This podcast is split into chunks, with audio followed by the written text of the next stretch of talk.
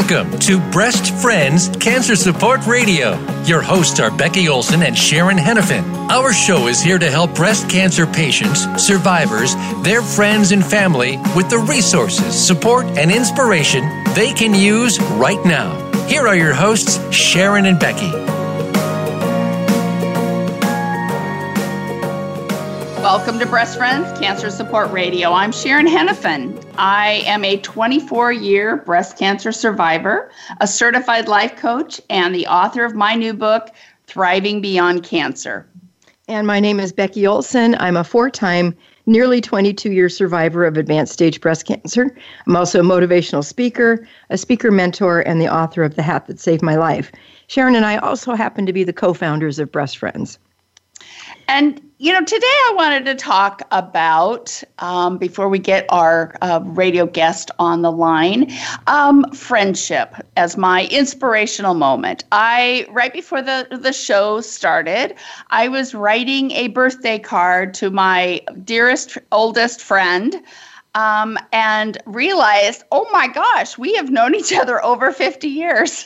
wow. and rare. I'm like, yeah, I was like, wow, that is a long time to know someone, to stay in touch with them and and luckily she doesn't live too far away so i can actually see her every once in a while so it's just um, you know i just wanted to make sure that everybody I, I'm very grateful for my friendships. Becky, you're one of those very amazing friendships. We've been I was trying to think about we we've known each other close to 30 years, probably 25. Yeah, and, we met in 91. Yeah, and I'm like, oh my goodness, you know, these longtime friendships are so precious to us, but also these brand new ones that I meet several um, women uh, sometimes every day, uh, uh, that that are going through this journey, and it's amazing how those new friendships can bud into lasting, long friendships as well, as long as we allow our hearts to be open.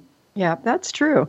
And you know, one thing about friendships when we talk to people that sometimes really don't have any friends, what's that saying that we that we tell them and we didn't make it up it's an old phrase but to have a friend sometimes you need to be a friend Absolutely. so if you find yourself without friends think about how you can be one to somebody and it's amazing what will follow that's that's good, Sharon. I don't know who this fifty-year-old friend of yours is, but I imagine you'll tell me later. You've probably, you've probably met her, Lynn. Do you remember Lynn?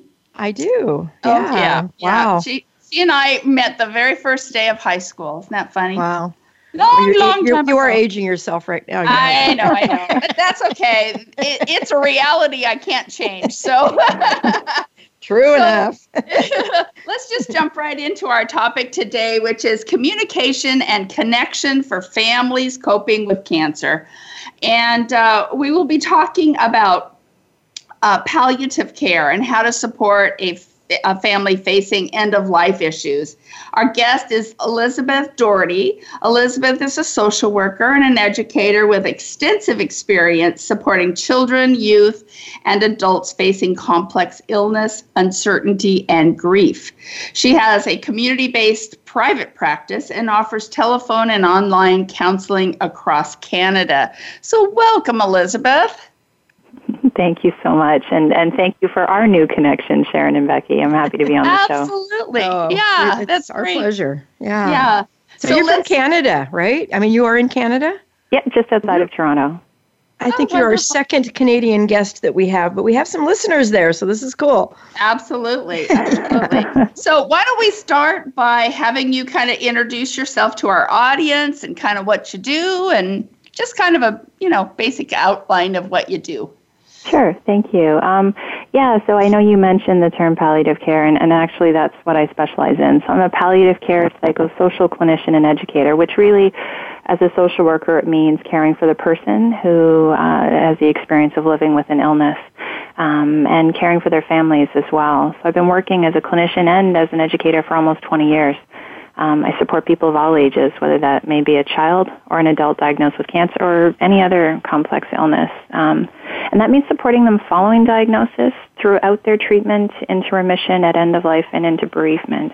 Um, but in addition to my clinical work, I'm also honored to be an adjunct assistant clinical professor with the Department of Family Medicine with the Division of Palliative Care here at McMaster University, and I'm also a clinical director for Camp Erin Hamilton, which is actually a free bereavement camp for children and teens. Wow. Wow, Well, you got your thank you full. for ta taking the time to be with us. That's, that's quite I'm a, happy wondering be where you found it.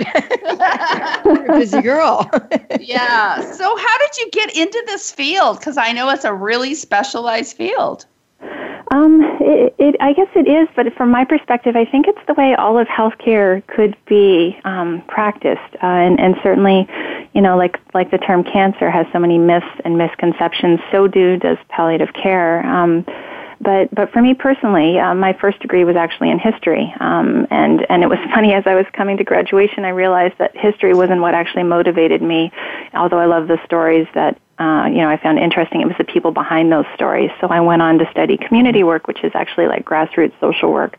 And after finishing my diploma, I went on to finish my undergrad and graduate degrees in social work. Um, and it was during that time studying that I worked and I volunteered and interned in a multitude of settings, um, supporting those facing domestic violence, working with men in maximum security prison, caring for kids and teens in the child welfare system, um, working to empower people in addiction treatment, supporting people who were socially isolated or homeless in downtown Toronto. And then I finally Wow. ended up volunteering in a crisis intervention unit in the east end of Toronto. And it was there that I met families facing complex health crises. So basically witnessing people facing illness, dying, and death. And everything came together for me there, realizing that I mean, illness, grief, and loss don't discriminate. It impacts everyone. Um, and seeing that suffering in front of me occurring so frequently, a lot of it could be prevented or avoided, but even certainly where there was suffering that couldn't be changed or fixed, it was just, I knew that's where I wanted to work and practice and do all I could to support people facing a health crisis at any point in their lives. Wow, Wow. That's, tough. it's tough work. You know, we Yeah. we don't we don't do it to that degree where we're really not into the end of life things and all that. But you know, it's hard work, and and to keep it up and be able to do it day in and day out is is really quite quite a blessing for us that you that well, you do for, that. and for your patients and Yeah. Mm-hmm. and their families, absolutely, because Yeah. that is that is really tough work. I know I've looked a little bit into compassion fatigue, and I'm sure you know it's important for you to take really good care of yourself so you can continue to do this work. Because boy, oh boy, that that can take its toll for sure. Mm. You know, it, it's interesting. I know um, my friends and family often refer to me as, as sunshine, and and it's um, Uh-huh. it's not to make light of what I do, but certainly because for almost 20 years, well, 25 if you count the years of volunteering in crisis intervention, um, witnessing people who were experiencing loss, whether that was you know the loss of a breast following a mastectomy, or the loss of a job because of their illness, or the loss of the ability to walk, or eat their favorite food, or spend time with their family. It's made me incredibly aware of the remarkable privilege and honor I have every day of waking up and breathing and spending time with my family. So, self care for me is part of living and breathing every day. Um, my work has made me acutely aware of Yeah. the privileges I have. So, it's just part of who I am. it's part of how I you know live every something, day. Elizabeth. I love that. I, I, I want to say something. When you talk in your voice, I can't see your face right now because we're doing this, you know, online. But when I hear your voice, you you are sunshine. I can hear it in your voice. I'll bet you got a smile on your face right now.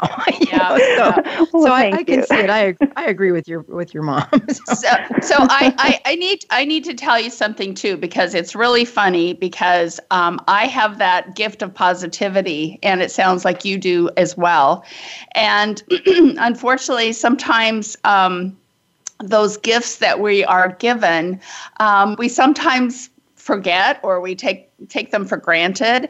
And I remember one time actually taking a test and positivity came out as my number one strength and I got irritated about it.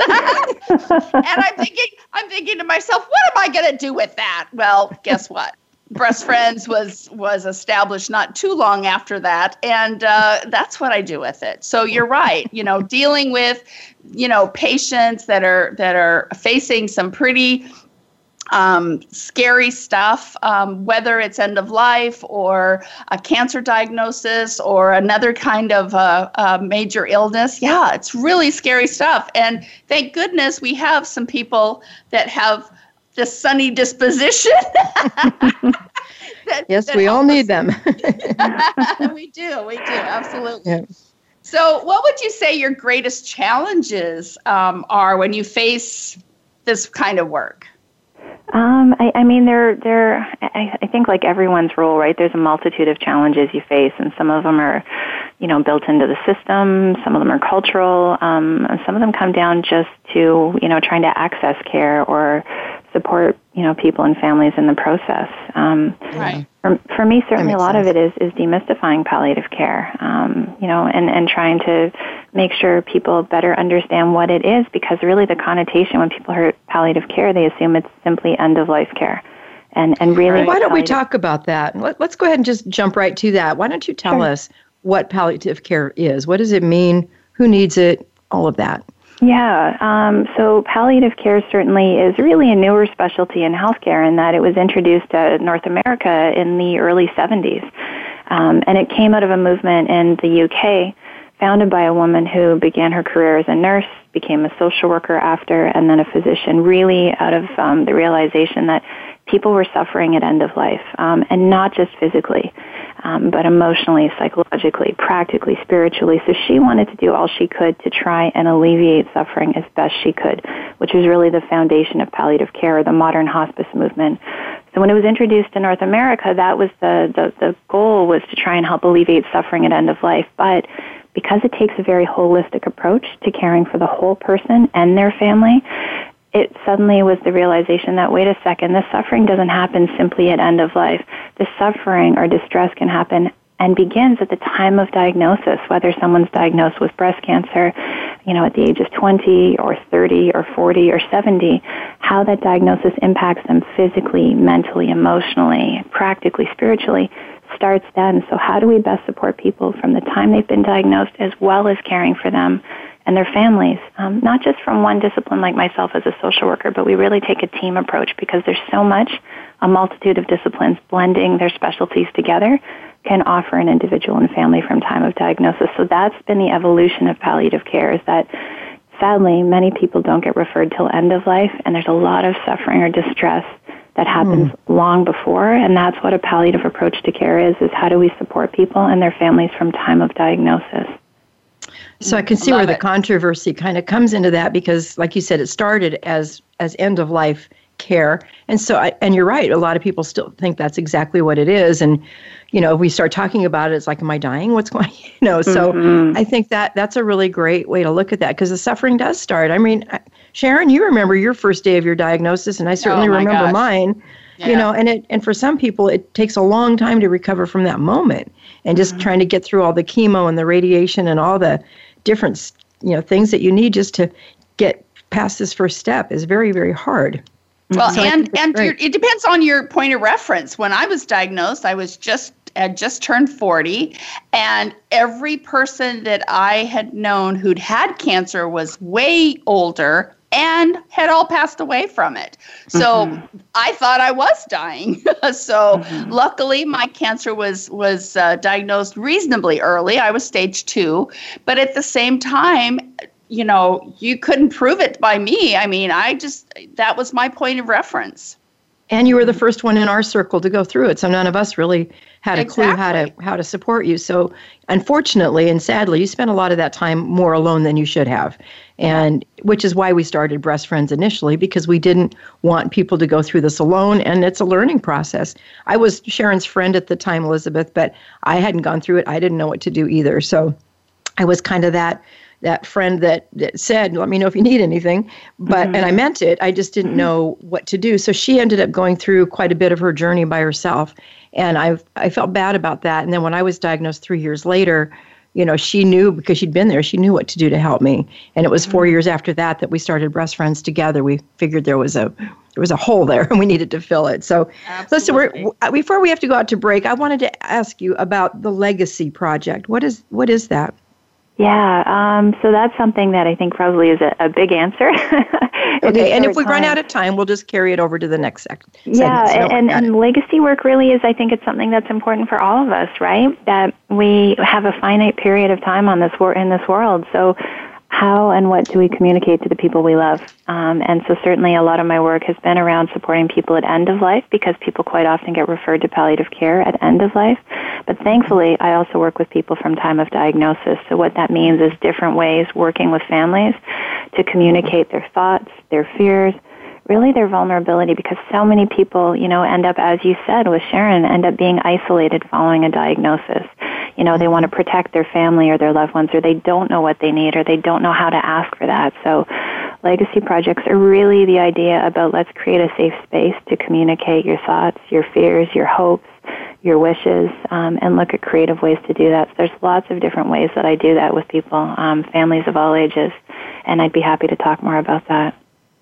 Great. Well, I, I think it's a great subject, and you know we have a we have a um, retreat that that Breast Friends does. It's called Thriving Beyond Cancer, and in that I know there's a, there's this whole segment where we kind of have our patients focus on that, and Sharon does a great job leading that whole thing. Um, but it's it's really designed to get women kind of we we do it when it's when they're done with treatment basically uh, mm-hmm. uh, unless they're going to be on treatment for life but um, they have an opportunity to kind of examine where they where they've been but just mm-hmm. briefly and then move forward what do you want to do now going forward and how can you establish your legacy from this point on and you know i think that that's a really important message for for all of us not whether it's cancer diagnosis or anything i think everyone mm-hmm. wants to leave a good legacy mm-hmm. just don't know how to mm-hmm. start so yeah, so i think yeah. that's a really great great topic and when we come back from break we'll we'll kind of well just carry on. We actually have a couple more minutes before we go out to break. So, well, is there more me, you want to say? Just, let me just yeah. say one thing real quick uh-huh. because I've been very interested recently about um, ancestry and the whole DNA and all this kind of thing. And so,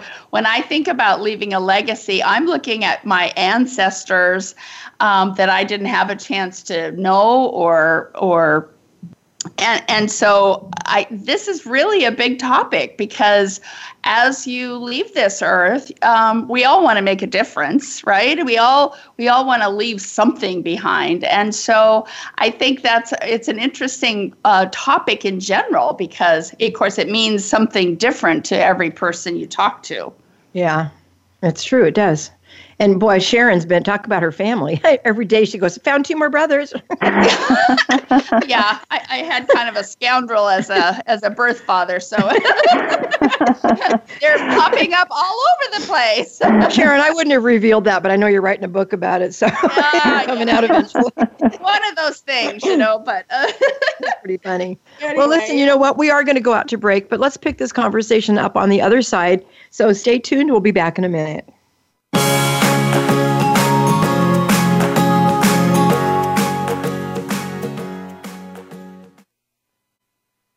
Become our friend on Facebook. Post your thoughts about our shows and network on our timeline. Visit facebook.com forward slash voice America. Thank you for listening today. Breast Friends needs your support. We rely on donations to keep our doors open and to keep this radio program alive. Please consider making a tax deductible donation to Breast Friends. You can visit us at breastfriends.org. You can also like us on Facebook at Breast Friends of Oregon be sure to tune in to the Voice America Health and Wellness channel every Wednesday at 9 a.m. Pacific Time and Thursdays at 9 a.m. Pacific Time on the Voice America Women's channel for Breast Friends Cancer Support Radio. Visit breastfriends.org and contribute today. When was the last time you felt free? It's time to uncover that feeling again with the compassion of a cross and shield and the power of a card that opens doors to the best hospitals and medical centers in all 50 states, giving you the freedom to love, to dream, to dance like no one is watching. Regence Blue Cross Blue Shield. Live fearless. Have you friended us on Facebook yet? Why not? Just go to facebook.com forward slash voice America or search for the keywords voice America. Once you are part of our Facebook network, you'll receive daily messages about what's happening with our shows, this week's featured guests, and new happenings at the Voice America Talk Radio Network. And you can add your voice to the always active discussions on our timeline. Just go to facebook.com forward slash voice America or search for voice America.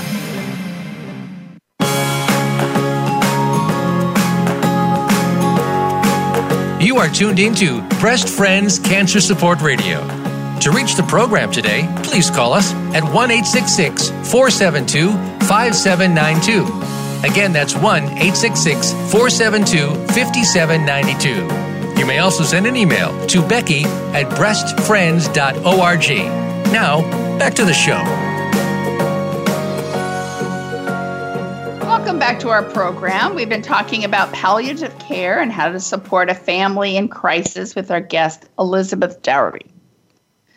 So, where did we leave off here? We were talking about palliative care. So, yeah, and the legacy project and kind of yeah. how they how they weave together. So, Elizabeth, why don't you carry on with that conversation and tell us what we still need to know?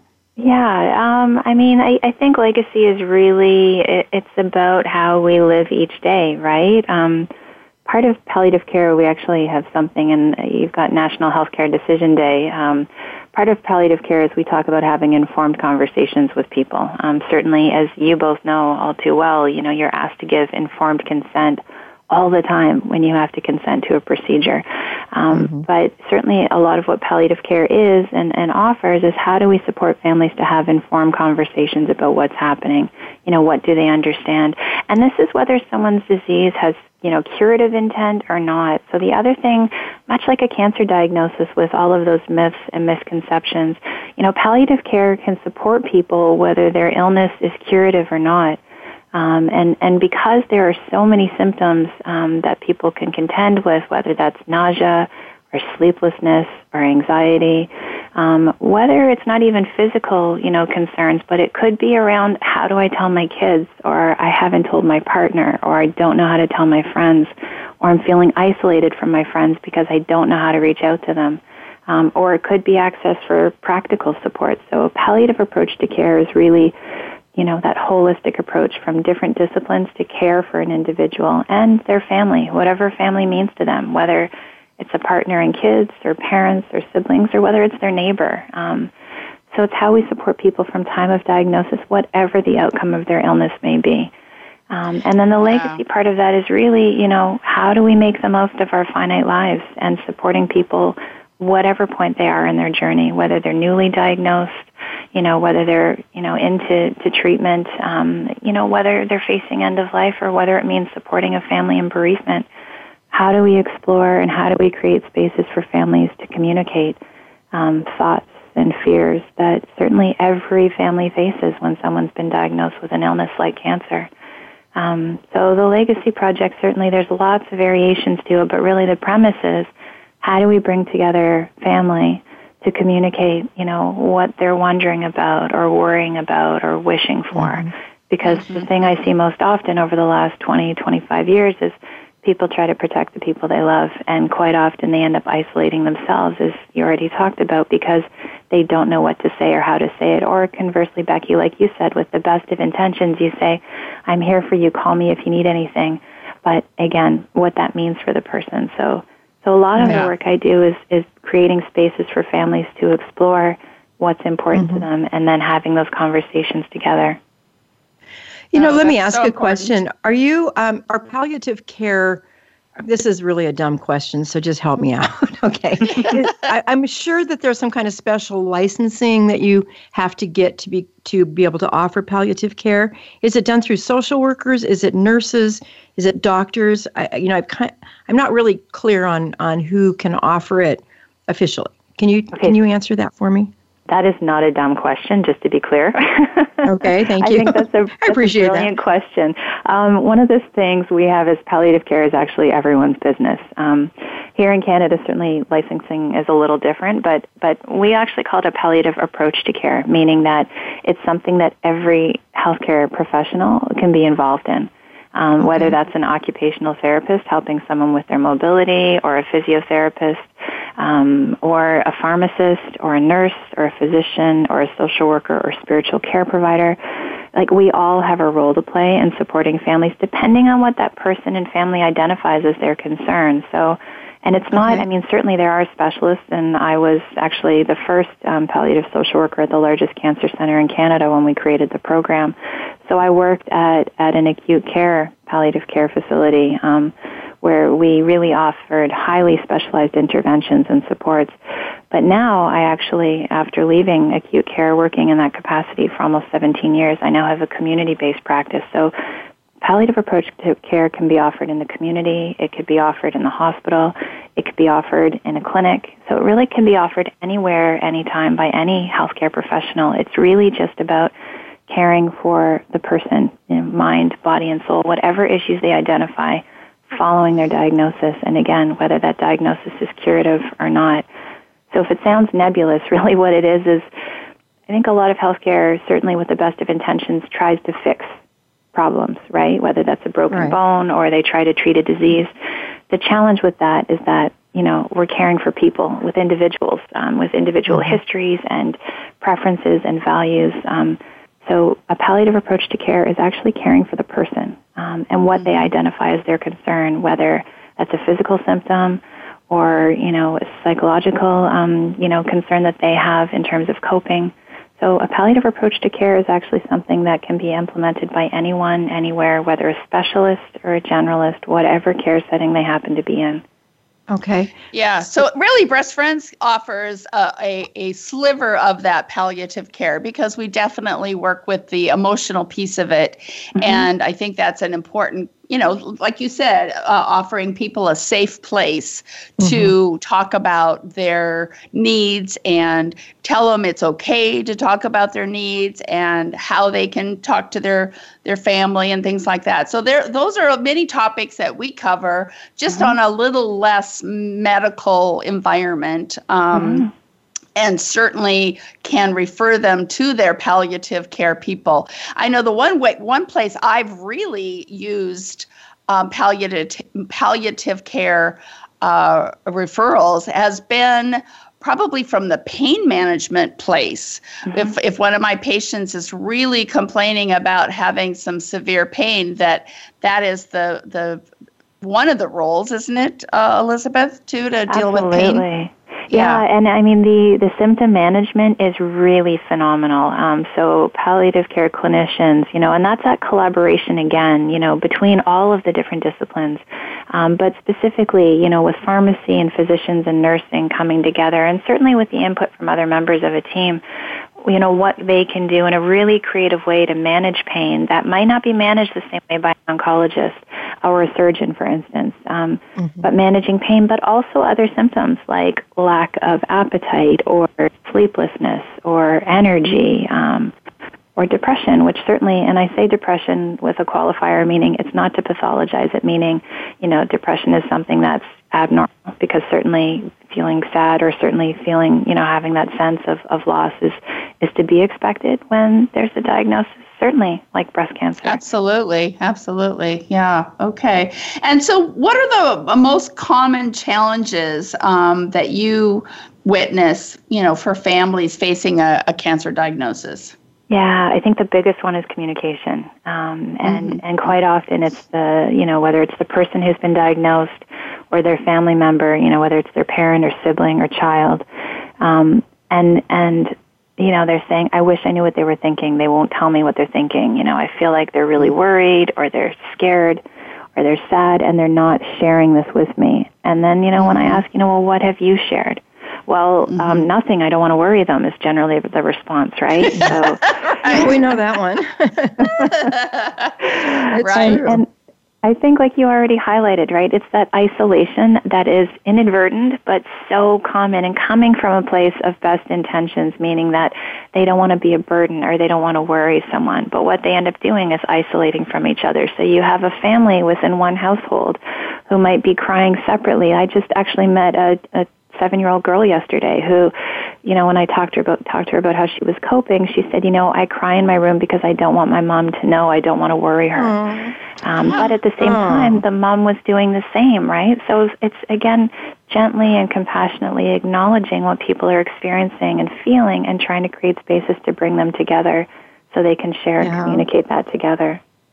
Well, and especially if your if your disease has has uh, gone to that metastatic place, you know, where there's so much more in uncertainty, will they be able to get a handle on this? And I see so many of my patients who who really um, friends and family pull away because again they assume that that person is going to die and yes they may absolutely. Unfortunately, metastatic disease definitely will take lives, but it may be 10 years, 20 mm-hmm. years. I mean, mm-hmm. or it could be, you know, three months from now. We just don't know. And unfortunately, I remember having this one particular patient who was metastatic, and she literally woke up five years later. It seemed like, and realized, "Geez, I'm I'm still alive," you know. And mm-hmm. what have I been doing with my life in those five years? You know. Mm-hmm. Yeah, mm-hmm. that's that's happens to a lot of people. They they really don't expect to make it, so they kind of stop living, and then they do make it, surprisingly to them.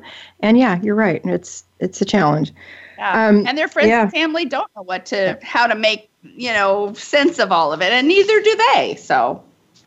And I think a lot of it is like that grief that you identified, right? Like a lot of people think about grief and loss and associate it solely with the death of someone. And it's all of that grief and those losses that happen from the time of diagnosis, right? Mm-hmm. Whether that's yeah. friends and family who step away because they don't know what to say or how to say it, or whether that's the loss of a, loss of a breast after, or both breasts after surgery.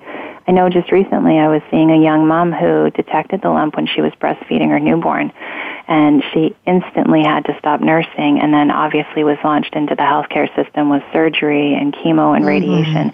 And she was also understandably grieving the loss of that connection with her newborn, the fact that she couldn't and would never again be able to nurse her child.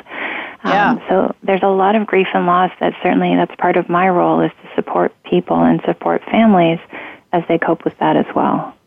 Yeah, definitely. And and just the grief of um, uh, of dreams uh, that maybe you had for yourself and and the reality is you may not ever accomplish those dreams or uh, do those things that you wanted to do or you know i it, there's just so much mm-hmm. um, and mm-hmm. everybody handles it differently too exactly you know i want to i want to take a minute and just kind of put a different a little bit different spin on this part of the conversation because I know it feels that way at the time that, you know, our life is over and we can't do anything, but we always like to encourage the patients that we work with because I think every cancer patient feels that at least at some point in time.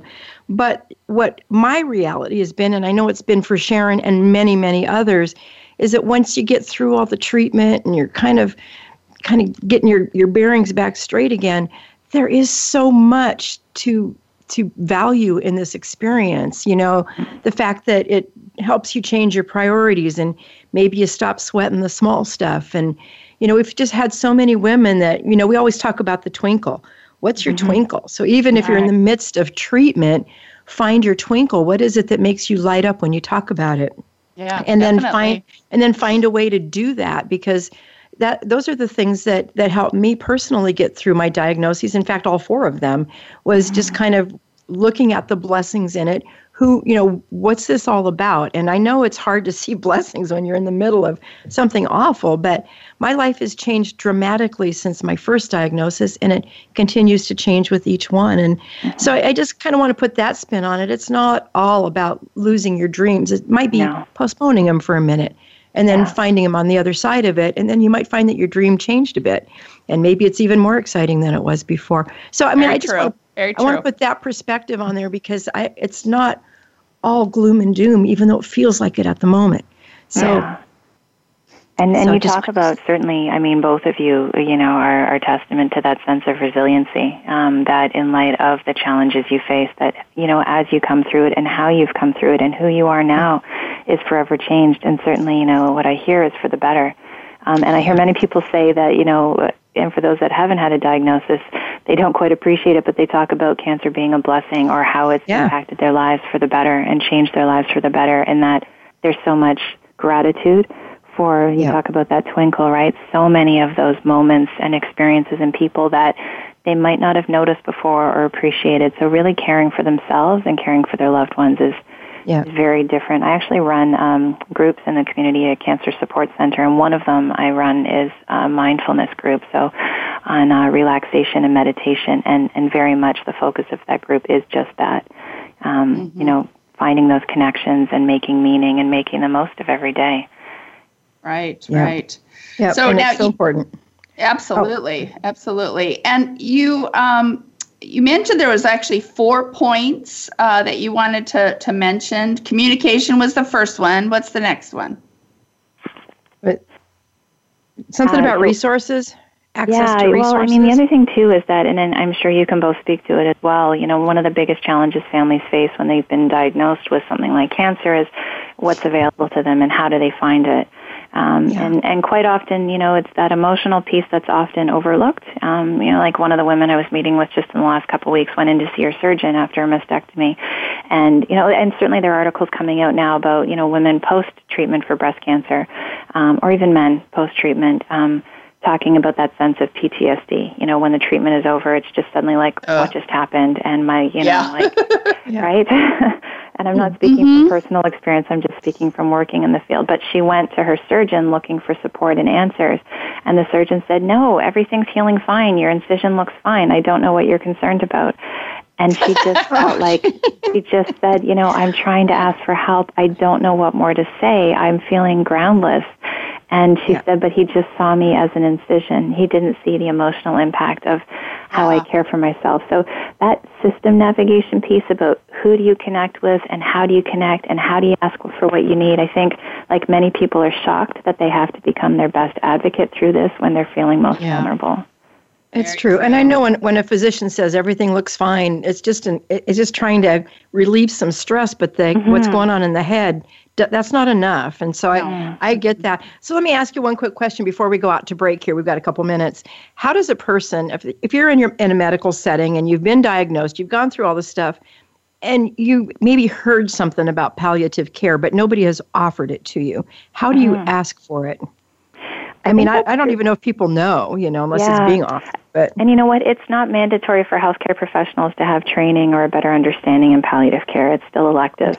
Um, okay. Now, here in Canada, actually, we just passed legislation nationally in our Senate to say that it has to become a standard of care so that more mm. people can access palliative care, but also that Love healthcare that. professionals have to have standard education and training. So it's kind of a multi pronged answer, but uh, that advocacy piece, I think, is true for anything in healthcare. There are lots of things that people could benefit from that they either don't know that exists or that might not be offered to them. So I think that's a bigger question we could talk about a little bit more. I think that's that's so important because you know I, I've gone through this as I said four times over 22 years, and I love my doctors. I love my medical team, but I don't think I and I know they have a palliative care doctor on staff, but I don't. I don't think I've ever been offered that. So, um, you know, I mean, I guess because we have breast friends, we sort of have that covered anyway. But who else isn't being offered that. So that I think that's a worthwhile conversation and Sharon probably a good newsletter article to talk yeah. about what Definitely. is palliative care? So maybe we'll ask you offline, Elizabeth, if you'll consider writing an article for us. That would be cool. I guess that wasn't offline, was it? Oh well, that was not offline. we're we're going to go on break, um, so stay tuned. We'll be back in just a minute.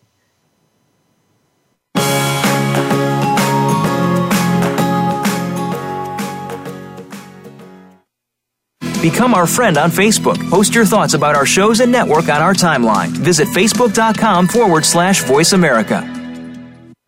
Thank you for listening today. Breast Friends needs your support. We rely on donations to keep our doors open and to keep this radio program alive. Please consider making a tax deductible donation to Breast Friends. You can visit us at breastfriends.org. You can also like us on Facebook at Breast Friends of Oregon be sure to tune in to the Voice America Health and Wellness channel every Wednesday at 9 a.m. Pacific Time and Thursdays at 9 a.m. Pacific Time on the Voice America Women's channel for Breast Friends Cancer Support Radio. Visit breastfriends.org and contribute today. When was the last time you felt free? It's time to uncover that feeling again with the compassion of a cross and shield and the power of a card that opens doors to the best hospitals and medical centers in all 50 states, giving you the freedom to love, to dream, to dance like no one is watching. Regence Blue Cross Blue Shield. Live fearless. Have you friended us on Facebook yet? Why not? Just go to facebook.com forward slash voice America or search for the keywords voice America. Once you are part of our Facebook network, you'll receive daily messages about what's happening with our shows, this week's featured guests, and new happenings at the Voice America Talk Radio Network. And you can add your voice to the always active discussions on our timeline. Just go to facebook.com forward slash voice America or search for Voice America.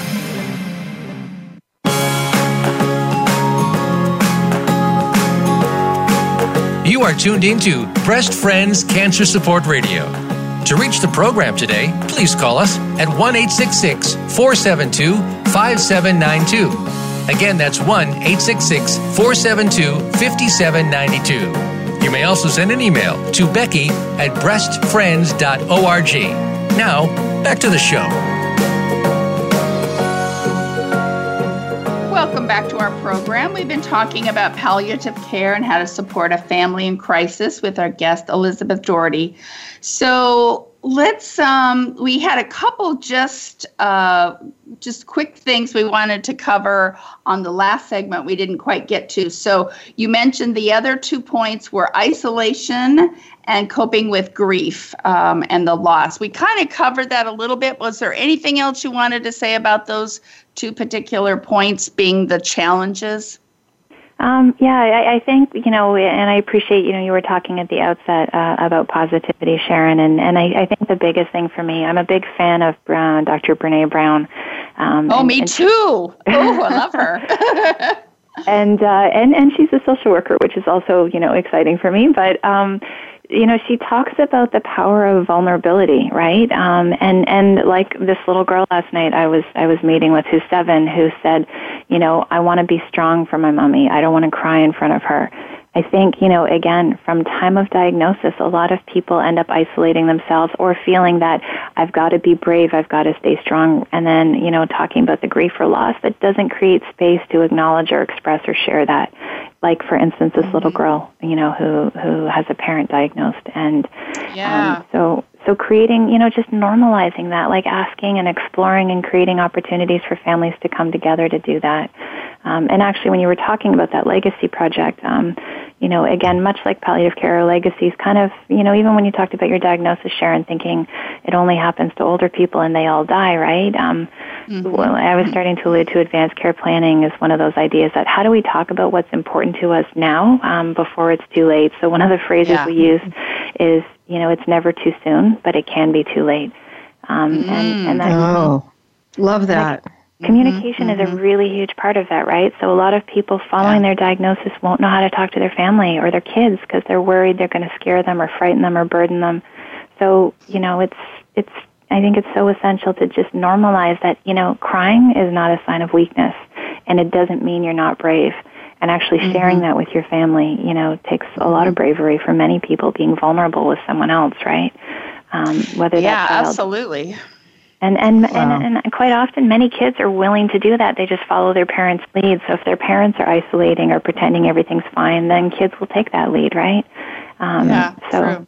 True. Yeah, so trying yeah, to and and death death is one of these these these topics. Money, sex, and death are still the three tough ones to talk about. And the funny thing is, we all die eventually, you know. So it is something we need to try to normalize. Um, obviously, it's not a, a, fun topic, but again, a lot of the times uh, when when a woman is diagnosed with metastatic disease, and again, that's kind of their trigger. It's like, okay, is this what's going to kill me? Well, yeah, it could, but again, many times it's many, many, many years. But I tell mm-hmm. them to get their affairs in order, um, you know, and then live their life, enjoy mm-hmm. their life, make the memories, and mm-hmm. and then you know do those things as long as you possibly can. And uh, it, I think it changes their perspective a bit.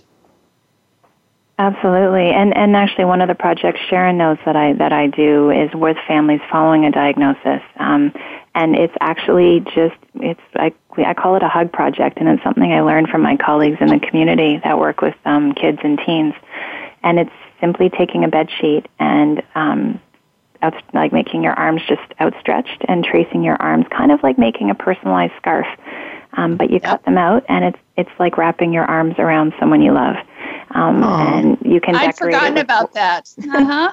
That yeah, was amazing. In fact, that's what drew me to you because we're all about hugs at Breast Friends. And so when I saw that, I was like, oh, we need to talk to this woman. well, we keep talking about getting hug counters. You know, every time you hug somebody, you click, and whoever gets the most clicks by the end of the day wins. well, and that hug is something that I use as a tool to bring families together. If someone's been diagnosed and their disease has got curative intent, right, but they just want to be able to talk to, say, for instance, their young kids. So it's like, okay, well, what would you like to make for mommy or daddy, you know, whoever it might be that's been diagnosed. But in turn, you know, the person who's been diagnosed can also trace their arms and make their hug for the person they love. So then that way, you know, say they've got young kids or, I mean, university students or, you know, their kids could be in their 50s. I've done this with families of all ages. Um, and you decorate it. So it's like way better than any greeting card you could ever receive because it's a personalized awesome. hug where you can wrap your, you know, the arms of your loved one around you and carry it mm. with you, whether it's chemo daycare or school or work. So it's a great tool to bring families together and to express verbally, but also non-verbally what they want to share, you know, highlight that connection, celebrate that connection, but it's also something that I do, and not to come back exclusively to end of life, but it's also something I do at end of life because those hugs and families that I've worked with at end of life are then buried or cremated with them and remain with them forever. Mm. Um, so families. I got goosebumps when you were talking yeah. about that. That's that is that's super special. Listen, I'm going to switch gears with you guys just for a minute because um, I don't want to run out of time before this. You know, before we run out of time, but mm-hmm. I do want to ask this question because I know you know we've kind of mentioned it and and but what happens okay so you're you're working with a patient all the way through from the beginning and then and then their cancer kind of takes a bad turn it goes metastatic. How does the palliative care process change for them you know when you're working with someone who you were trying to help cope with kind of the natural part of all this and now they're they've gone metastatic and they're now facing end of life issues? What changes from your perspective? How do you do I mean, that differently yeah, the timeline is really the only thing that changes um, because the person's always our barometer for everything. So, you know, whatever they're concerned about, that's what we focus on from time of diagnosis. Um, so, you know, whatever that means is important to them, that's what we focus mm-hmm. on. And okay. when that changes, I mean, that's where our focus then shifts. So I wouldn't say our approach ever changes, but it's just the timeline okay. can certainly shorten. Um, okay. But the focus is always on the person and the family, and whatever they identify as the concern is where we focus okay. our attention. Mm-hmm. Okay. Yeah, because that's yeah, it does, and you know, it, yeah, and as as this whole thing evolves, I'm sure those needs change and get become a lot different. So, um, I don't know, Sharon. There, I know there were some other questions in here that. Oh um, yeah, absolutely. Um, yeah, I think the the the whole grief piece i still want to go back to that the grief and the bereavement because again um, when when a woman is diagnosed and, and again we deal with mostly women i know you deal with uh, men and women across the mm-hmm. board um, but um, just that grief piece and especially when they're uh, dealing with potentially uh, end of life i guess i still want a little bit more kind of maybe guidance for for when i'm working with patients if if mm-hmm. you have any elizabeth mm-hmm. i mean i think the biggest thing is that that notion of trying to be brave and be strong um, right. and that you know normalizing the fact that it's it's i mean it's of course, it's normal to be scared or to be worried or to feel sad or just to feel that profound sense of loss, knowing that whether someone is looking at, you know, a, a timeline of years or months or weeks or days, you know, how do we create spaces for families to come together to express what's important to them? Um, mm-hmm. And that's a really important part of the grieving process before someone dies because people, I mean, studies show us for people who aren't supported before someone dies, they have a much mm-hmm. harder time adjusting and coping afterwards. Um, mm-hmm. So, you know, certainly as a social worker, I have a really, um, my focus is, is to really create spaces for families to share their thoughts and their feelings and their worries, um, which is actually mm-hmm. where that legacy, one of those legacy projects can be really helpful, is that we can talk and share, um, you know, about what they're worried about and, and communicate with one another um, instead of isolating when, especially when time is so short. Yeah. I know one of the things that I do is I talk a little bit about regrets. Um, you know, is there something that you can do to alleviate any regrets that you might have? And whether that's a relationship that's gone sour that you might want to um, recapture before that. Um, uh, the end of life situation happens and you know just opening up conversation i think is the biggest thing don't you think absolutely and i mean certainly yeah. whether i'm working with a child or an adult it's certain questions like is there something you're wondering about so questions they might have is there something you're mm. worried about meaning fears or thoughts and is there something you're wishing for you know whatever that might mm-hmm. be they're hoping for whether it's reconnecting like you said um, so wonders wishes and worries are really you know important conversation to have with people, regardless of their age or stage in their illness. You know, how do we best support you right now? And what's important to you? And who's important to you? And how do we create space for all of that? I love that. Wonders, mm. worries, and what was the last one? Wishes. Wishes. Wonders, okay. Worries, I love that. Yeah. Okay. I can see an article about that too. yeah, I can. I can as well. For sure. Good. And so, how how do people seek support like this? Because again, uh, our our ladies, I mean, we we really have to like almost teach them how to ask for for help or mm-hmm. give them permission to ask for help many times. And so, mm-hmm. I would imagine it would be similar to to what we end up doing. Yeah, that's exactly it. And when I run support groups in the community for women diagnosed with breast cancer, it's exactly that. It's that, you know, especially when you're feeling most vulnerable, hoping someone's going to turn to you and just say, here's answers to questions I think you might have, and here's resources that you might need in the future. That just doesn't happen by and large. So a lot of it is, like you said, trying to empower and educate women about, you know, here are some of your choices and this might not be offered to you but you know it's okay to ask um, and you know if you feel like your questions aren't being heard or you don't have time to answer there are other avenues to ask or you know other people to talk to so a lot of it is trying to empower people to advocate for themselves when they're feeling most vulnerable i think is the biggest realization for women as they go through this um, and that's the biggest thing i see in peer support um, in, in support groups i run for women diagnosed with breast cancer when like you and the work you do with breast friends when they connect with other women and say, okay, you understand, and okay, I was feeling or thinking that too. It's so good to know this is part of your journey as well as mine. Yeah, that makes sense. Okay. Well, that's great. So, so how can people find out more about this important topic? Um, which part? The communication, the resources. I think just palliative care. care yeah, I, we've covered a lot. Yes, we have. um, yeah, I mean, I know that you're in the states, and certainly um, there is a national hospice palliative care uh, organization in the states that certainly I think would be a great um, place for people to turn to in the States. Um, and, and here in Canada, we have the Canadian Hospice Palliative Care Association. So I think those are really good starting points for people um, because it means, you know, different things to different people in different places as well. Um, but as the national organizations uh, in both the States and Canada, I think those are good starting uh, points for people. And they really represent a number of different healthcare disciplines and professions and programs. Um, so I think that's a good start to demystify what it is um, and the, the full breadth of what palliative care offers, again, to demystify. Much like when people hear cancer, it doesn't mean that someone's going to die. Palliative care is about how do we help you and your loved ones to live well and feel supported today. That's Thank so you so great. much. Yeah. That is yeah. so great.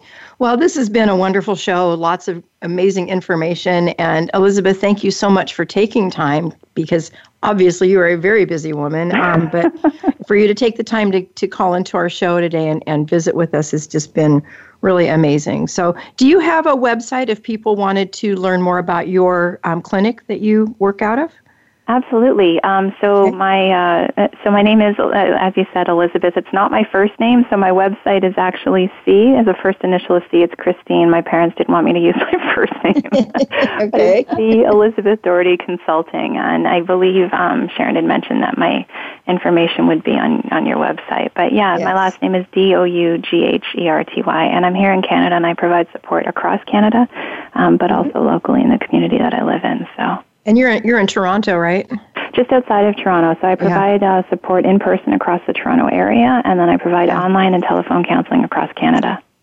Beautiful part of the country. I spoke up there a couple years ago, and it was I just love that that neck of the woods. So um, very beautiful. Well, I want to thank you. you. again for being on our show. Um, for our guests that are listening, I want to encourage you to you know look at this subject. It's really important, and also take a look at the Breast Friends website. We're at breastfriends.org. There's a lot of great information on there. Questions to ask your doctor, all kinds of things that you might find helpful. We also have an app um, that's available in the Google Play or App Store. It's it's just the Breast Friends app.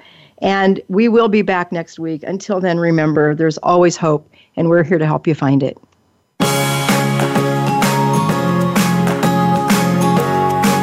Thank you for listening to Breast Friends Cancer Support Radio. Please join Sharon Henifin and Becky Olson again next Wednesday at 9 a.m. Pacific Time, 12 noon Eastern Time on the Voice America Health and Wellness Channel, and Thursdays at 9 a.m. Pacific Time on the Voice America Women's Channel. There is always hope, and we'll help you find it. We'll talk again next time.